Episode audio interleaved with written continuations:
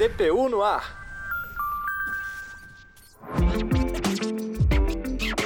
Olá, começa agora mais uma edição do DPU no ar. Eu sou Talita Guimarães e junto com meu colega Ademar Rodrigues, seguimos a partir de agora. Tudo bom, Ademar? Tudo certo, Talita. Seja bem-vindo você que nos acompanha. Essa é a Defensoria Pública da União a serviço do povo.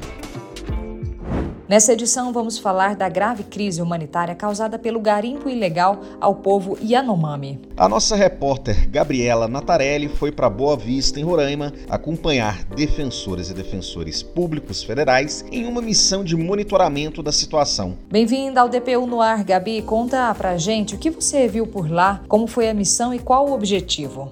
Olá, Demar. Olá, Talita. Então, a situação é realmente trágica. Fome, falta de medicamentos, ameaças realizadas por garimpeiros. Foi um cenário de guerra que a equipe da DPU encontrou na missão realizada de 25 a 27 de janeiro em Boa Vista, Roraima. O principal objetivo dessa visita técnica foi montar um diagnóstico da crise humanitária enfrentada pelos Yanomamis, que é uma população indígena que aqui no Brasil vive nos estados de Roraima e Amazonas. A ideia é propor medidas de proteção e preservação desse povo. Durante a missão, nós conversamos com muita gente e colhemos diversos depoimentos. A gente vai ouvir a tradução de um relato de um pai que perdeu os filhos por falta de atendimento médico na região. É, essas outras crianças que eu estou falando para você, não existia nenhum atendimento da saúde. As crianças morreram lá sem atendimento da saúde. É, é porque eles não, eles não têm bem ideia de conta, né? Mas eu que uma morreu no ano, aí depois mais ou menos uns oito meses que passou, morreu outro, e aí depois outro, e agora veio dele. Né? Foi assim, uma sequência, mas não foi uma atrás da outra. Olha, a tristeza e a tragédia desses pais é cristalina. O desespero desse pai é só o exemplo do que enfrentam essas crianças que estão passando fome e podem morrer a qualquer instante. A gente estima que mais ou menos 570 crianças morreram por causas evitáveis. São casos de falta de tratamento médico e de prevenção. Isso foi registrado na região nos últimos quatro anos. São pessoas vítimas de desnutrição, malária, pneumonia e até de contaminação pelo mercúrio. Uma das preocupações dos familiares é não ter nem condições de fazer o funeral para os filhos. É o que a gente ouve agora está preocupado porque o que, é que acontece? Ele, ele mora numa região que precisa ir de barco para lá. Agora ele vai chegar com o corpo da criança, porque vai levar amanhã. Vai chegar com o corpo da criança em Palimilu.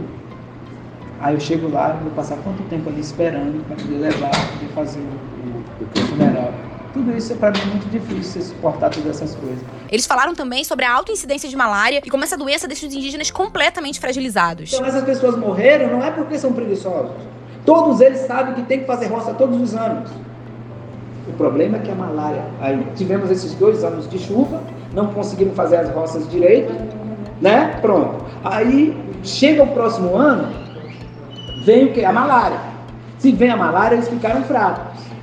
Não, a saúde não conseguiu dar atendimento total a eles, entraram numa desnutrição, vem a fome e a morte.